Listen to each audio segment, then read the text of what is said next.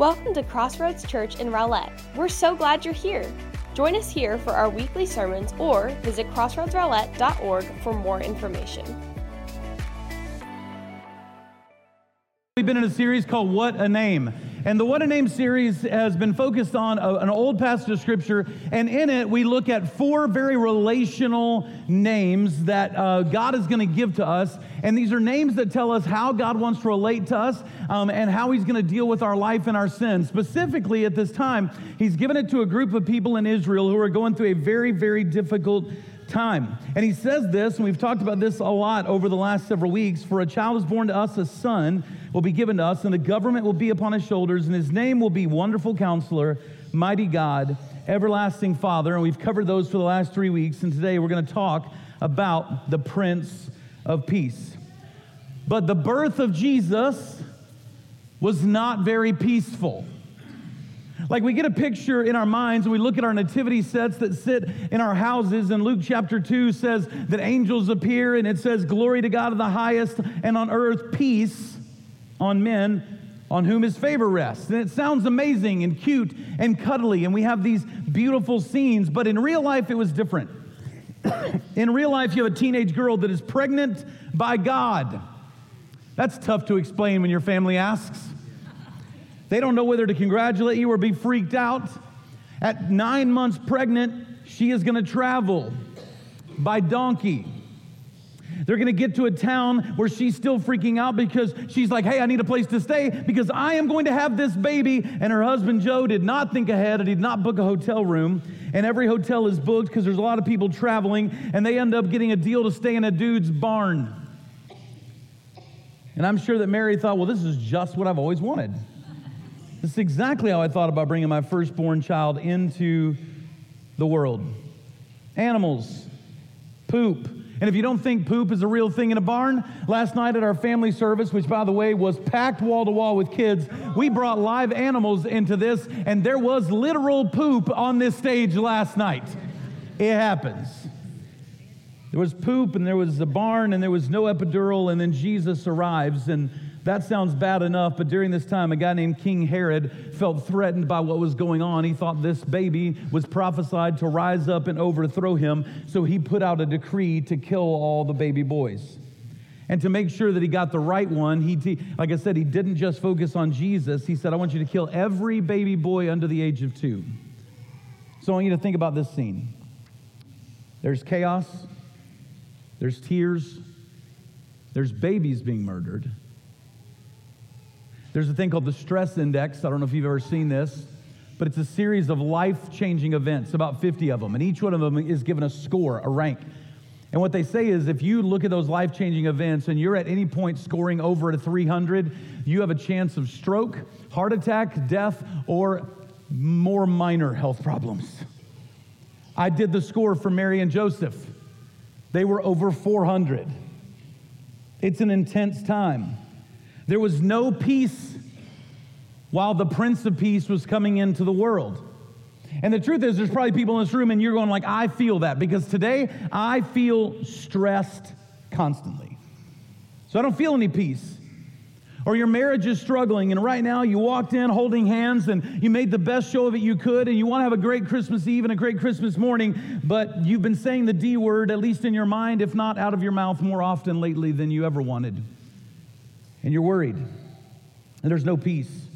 Maybe it's financially, where you go, hey, we were struggling financially in November and then December hit. And everything got even harder and that became a struggle. And financially, there's no peace. Or maybe there's relational tension at work or school or in traffic and no peace. And if none of that got you, you turn on the news or you get on Twitter and you hear stuff about death and theft and shootings and sickness and wars. And you go, there's no peace. So here's the question I want to ask this morning If Jesus is the Prince of Peace, did he fail?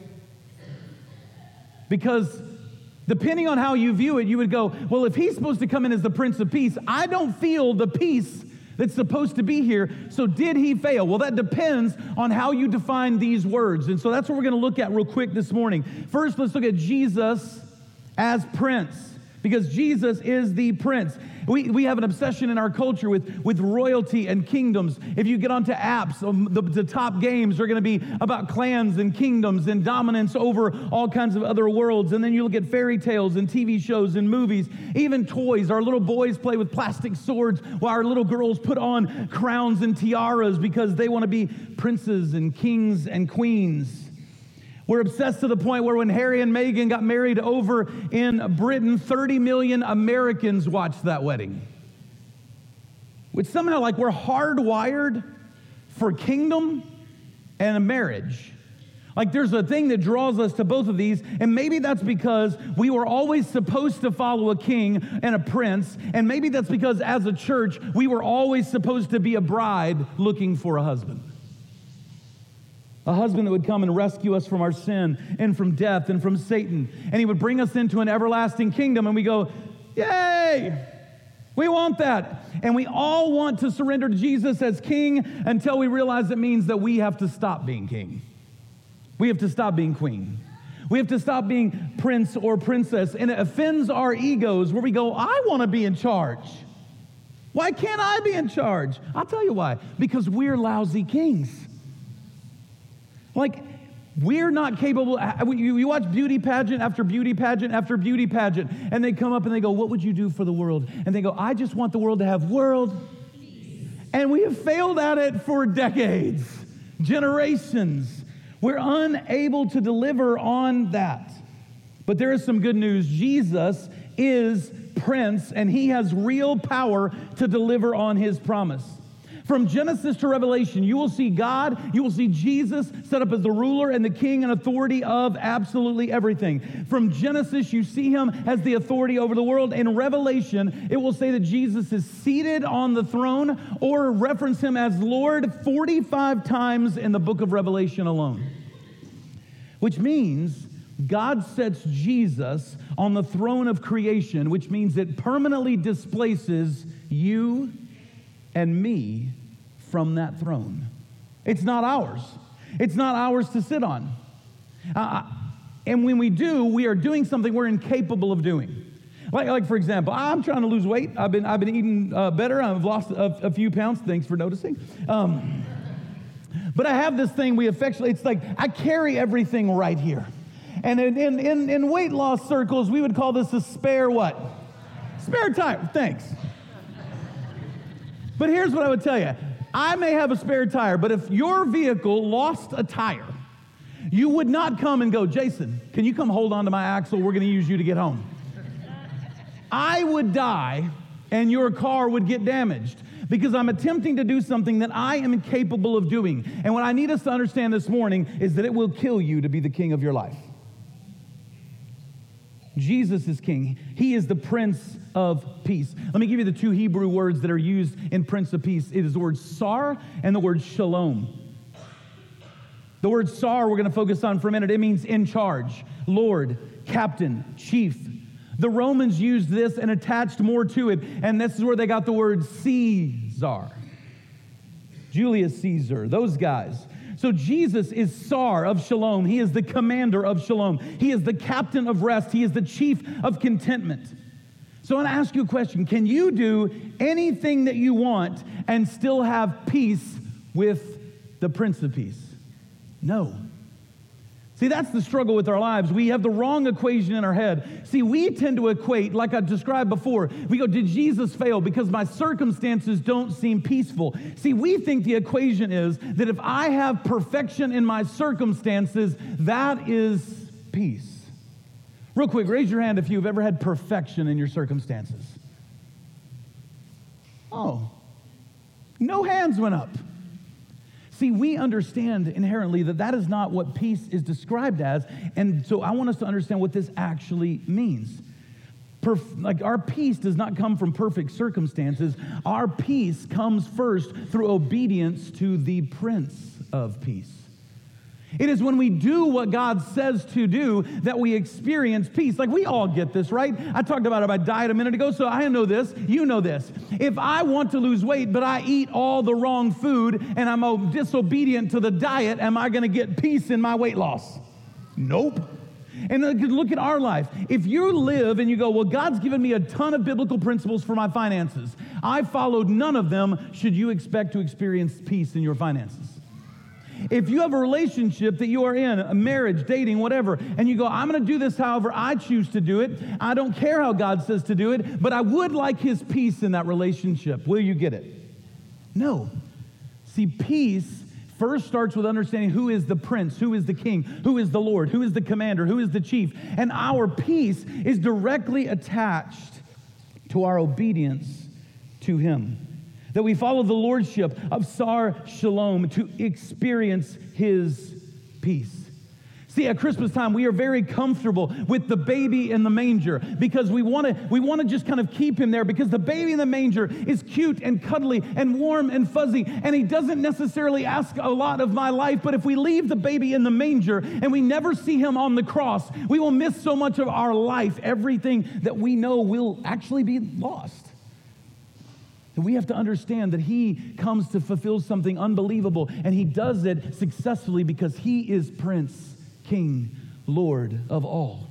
Jesus is Prince. Jesus is also peace. Isaiah 32 17 says, The result of righteousness will be peace.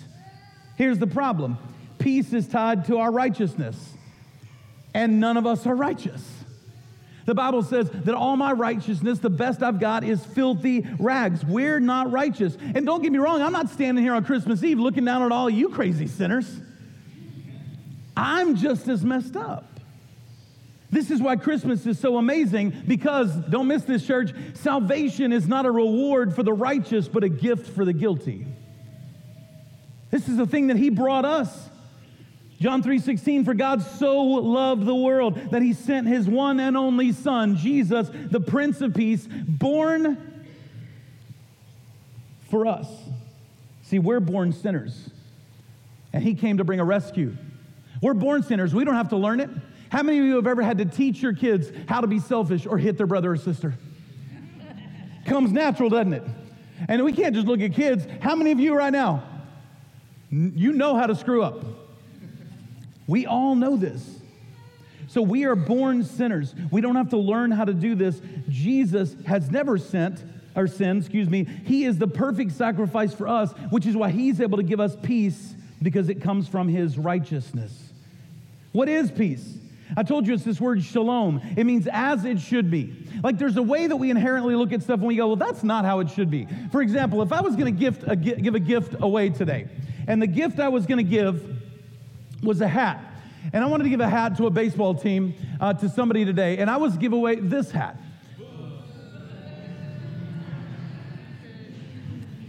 I honestly thought you'd have a worse reaction to that.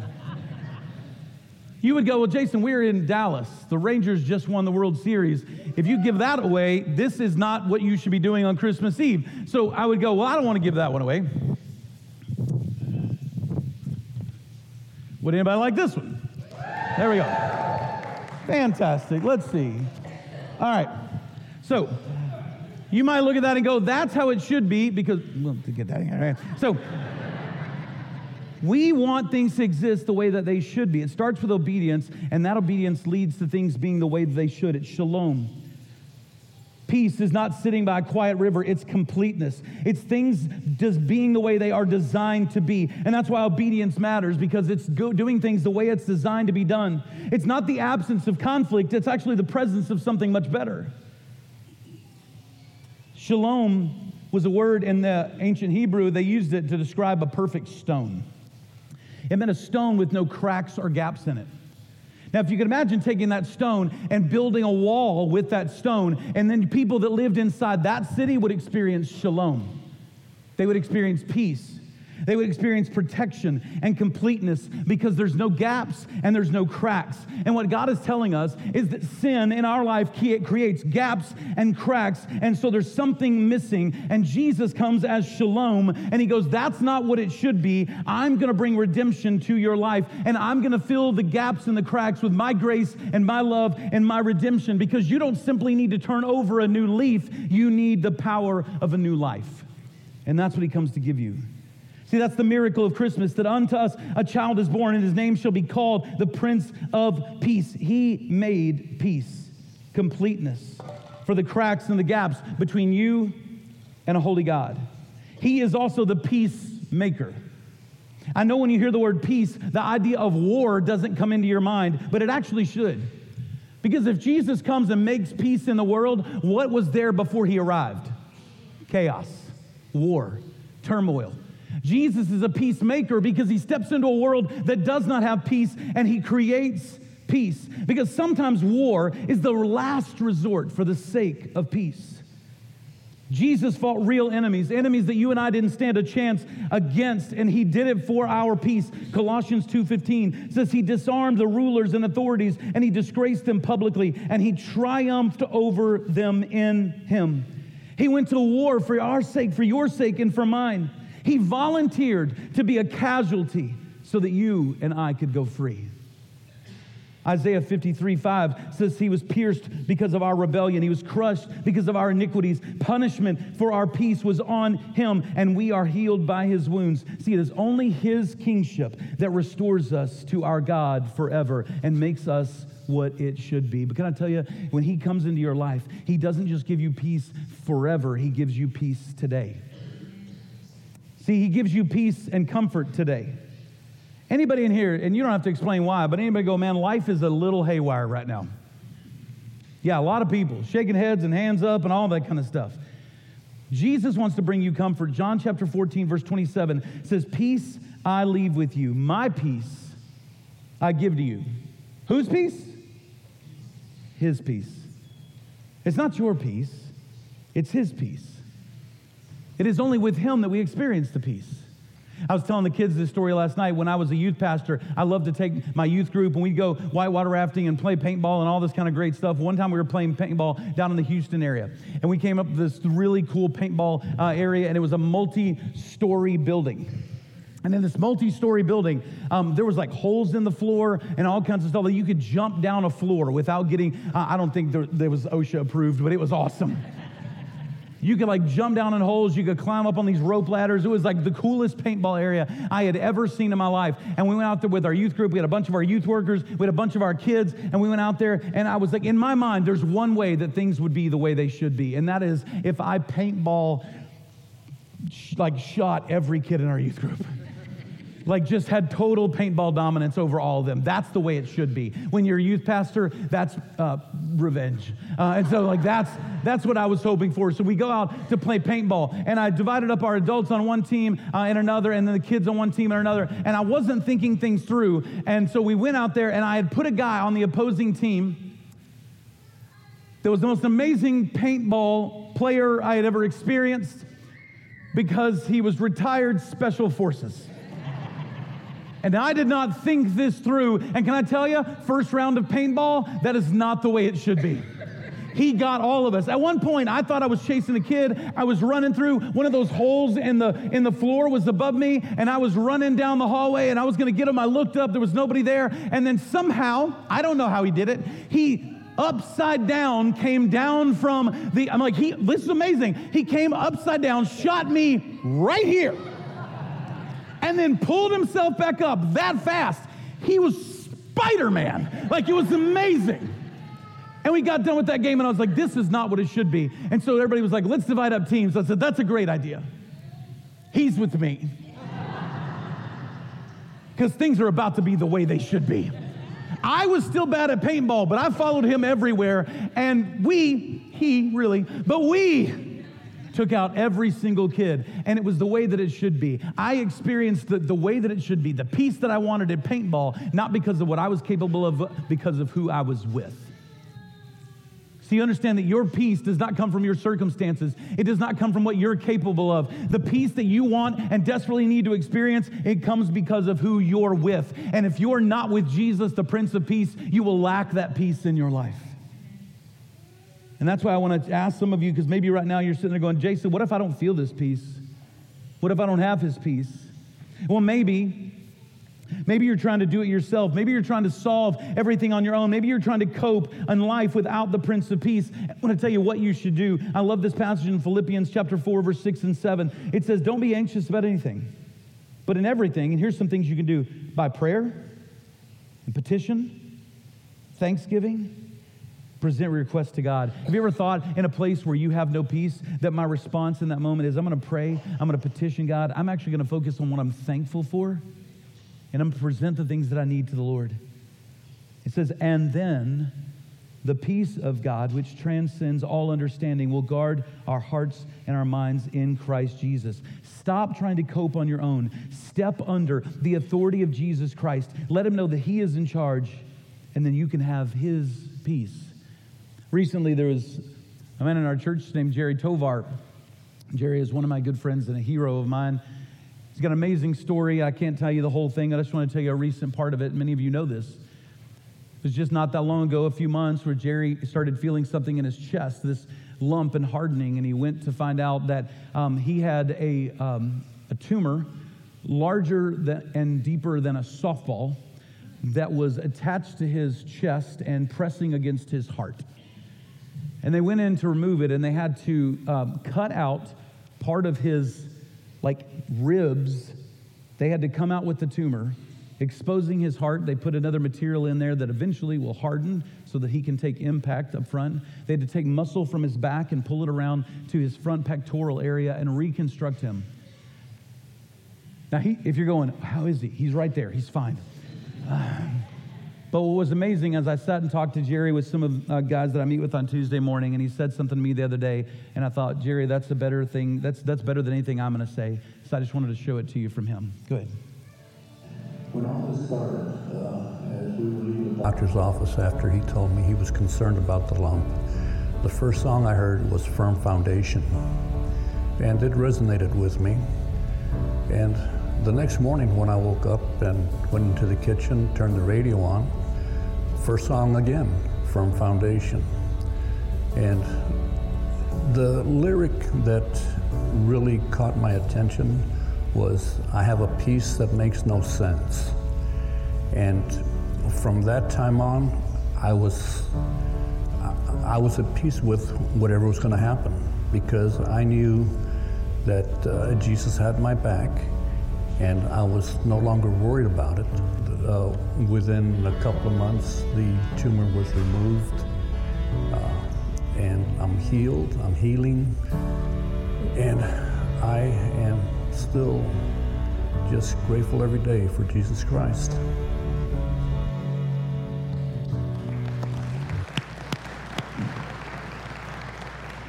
Now, I'm not going to sit here and tell you that Jerry doesn't still have physical therapy and things like that that he's going through, because he is. But I would tell you this sometimes we don't know how good God really is until life hits us really hard. And in desperation, we reach out to him and we hold on to the Prince of Peace. His peace comforts you, but also his peace saves you. In Romans chapter 5, verse 1, it says, Therefore, since we have been justified by faith, we have what, church? Peace with God through our Lord Jesus Christ. It is not based on your works. It is through Sar Shalom, the Prince of Peace. He's the one that makes things as it should be. I love this painting. It's by Grace Remington. I've showed it for the last several years. It's this beautiful image that um, you guys put that on screen if you don't mind. There we go. I think they're getting it. Uh oh. There we go. I love this picture because it's a beautiful picture of what we're talking about today, as it should be. On this side over here, you have Eve, who at the beginning of creation is one who um, eats the fruit. And her husband is there with her. They both eat and they disobey God. And through that, sin entered the world. In Genesis chapter 3, we get the breaking of the world. And then you have Mary pregnant with the baby. And you've got Eve looking there being comforted by Mary. Eve is going, everything is a mess. The world is not as it should be. And Mary, with Jesus in her belly, is going, but it will be again because Jesus is coming. And some of you are going, Jason, I don't feel that. I am too bad for God to ever love me. I think all of us have felt that. I remember the first time that I felt like I was doomed. I grew up in a traditional church. We had these uh, things that you sat on uh, uh, that, were, that were uncomfortable. They were large wooden pews. Anybody go to that church? Okay. And under the pew, they had these little kind of compartments where hymnals and Bibles would stay. And I was uh, just a little kid, and I had this thing we were singing. Ever, ever been doing something, all of a sudden you breathe a little, and you realize that you have um, a nasal impairment? A booger? Anybody know what a booger is? Sorry, let me define nasal impairment for Crossroads here. I felt that. And so I was like, as a little kid, I, there's, I don't know, when you're young, there's, there's categories of boogers. I thought it was a roll and flick. That's what I thought it was going to be. I thought nobody's going to be looking, we're, we're going to be doing something, and I'm just get it gone. Like, they, I don't know where it lands. It goes up into the air. I just like, you just roll and flick. Well, sometimes you think it's a roll and flick and it's something else. It's what my brother and I used to call a comet. It's got a hard front part with a long tail that drags out there. It's one of those when it comes out of your nose, you feel it in your throat. It's not, it's not good. Don't, uh, you know exactly what I'm talking about. And I remember doing that, and all of a sudden I've got a booger hanging off the. Uh, I'm like a 10 year old boy, and I'm like, oh no, I can't get up. I don't know what to do. And so I did what we were learning to do in school. We had gum we had to get rid of. I reached under the seat. Don't judge me.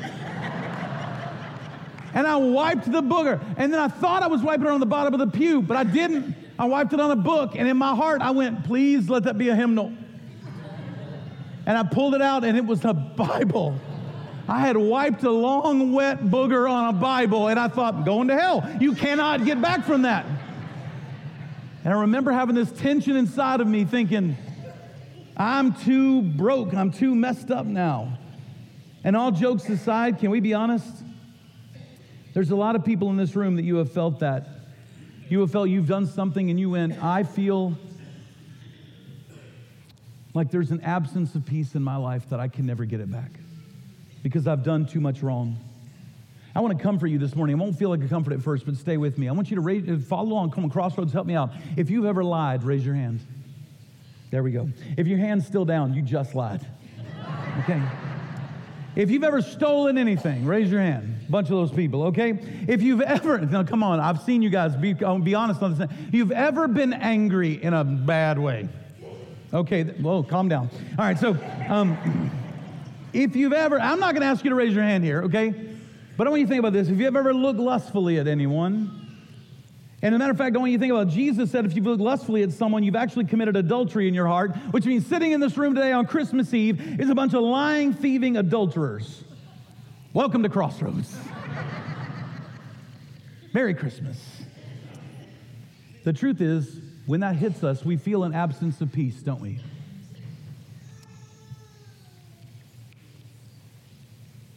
He can give peace and can also take it away. Can I just give you a thought for a minute? Maybe that absence of peace is a gift from an almighty God. If you go, well, I don't feel peace right now, Jason, maybe that's a gift. Because God creates that tension in your life for only two reasons. You have an absence of peace so he can get your attention and you have an absence of peace so he can draw you back to him. It's a gift because he knows you need the Prince of Peace. Ephesians 2 13 and 14 says, But now, in Christ Jesus, you who are far away have been brought near by the blood of Christ. For he is our peace, who made both groups one and tore down the dividing wall of hostility. That wall, with cracks and gaps he tore it down and he built a new one where you could live with him in a new life and a peace that makes no sense. See, here's what I want to. You know, at Easter time, we have this, this saying all the time. When you get into the weekend of Easter, we go, it's Friday, but Sunday's coming. It's Christmas Eve, but Christmas is coming. On the first Christmas Eve, it didn't look good for anybody. On the first Christmas Eve 2,000 years ago, the Roman people wanted nothing to, to do with the Christian God. They were apathetic towards him, and maybe that's you today. The Jewish people had waited so long for him to show up, they had given up on God, and maybe that's you today. And the Gentile people thought they were simply too bad for God to ever love them. Maybe that's you today. And maybe you sit here on Christmas Eve and you go, I'm too bad, I'm too broken, I'm apathetic, he doesn't care, whatever it is. And there's this tension on Christmas Eve that you desperately wish would be resolved by the Prince of Peace. And I want you to know Christmas is coming. Christmas can come for you today, not just tomorrow. that he wants to give you the gift. For God so loved the world that he gave. He gave the gift of his son to save every single one of us, and he would love for this to be your last lost Christmas. And maybe you're sitting here, whatever you've gone through, whatever you struggle with, if you do not have a relationship with God, our challenge to you is this. If you're sitting here going, I don't know the Prince of Peace, I would tell you, you can. And you can right now. And so here's what I'm going to ask I'm going to ask you to bow your head and close your eyes for just a moment. I'll ask our worship team to head up here as well. Here's what I want to ask you with every head bowed and every eye closed. And we don't do this very often here, but I felt like today would be an appropriate time for that. The first question I want to ask is if you're in this room and I just want to be able to pray for you, and you go, man, Jason, there's an area of my life right now where I do not feel peace. Would you just raise your hand so I can pray for you real quick? Man, all over the room. Thank you. I just want you to know I'm praying for you. You can put those down. Now I'm going to ask this if you're in the room and you go, Jason, the truth is, I don't know the Prince of Peace. If that's you, you don't have to raise your hand. I'm not going to draw attention to you, but if you could just look up and catch eyes with me real quick. Thank you. Thank you. Thank you. Thank you. You'll know if I see you, I promise. I may, if I don't catch everybody, that's okay. Thank you. For those people that just looked at me, first of all, I want you to know, man, there is nothing that we would love to celebrate more than you receiving the gift of Jesus Christ. And man, there's nothing but celebration in this room. Here's what I want to do for you. We're going to pray a little prayer together. I'm going to pray for you, and you can pray yourself. And just say, God, I admit that I'm a sinner. You can say this right. You can say it out loud. You can say it in your head, whatever you want to do. God, I admit that I'm a sinner. God, I need you to save me your Lord, your King. I will be obedient to you. Thank you for your grace. Thank you for your mercy. Thank you for saving me. Thank you for peace. I need my life to be what it should be.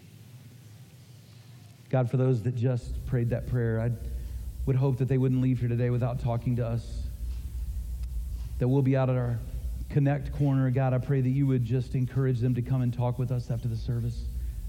Come talk with me because we would love to encourage them. God, give them the courage today to let us know the decision they made. And God, right now, I don't want us to respond the right way to what you've done in this room and what you always do. I want us to worship together. So, God, we love you and we trust you. In Jesus' name, amen. Let's stand together, church.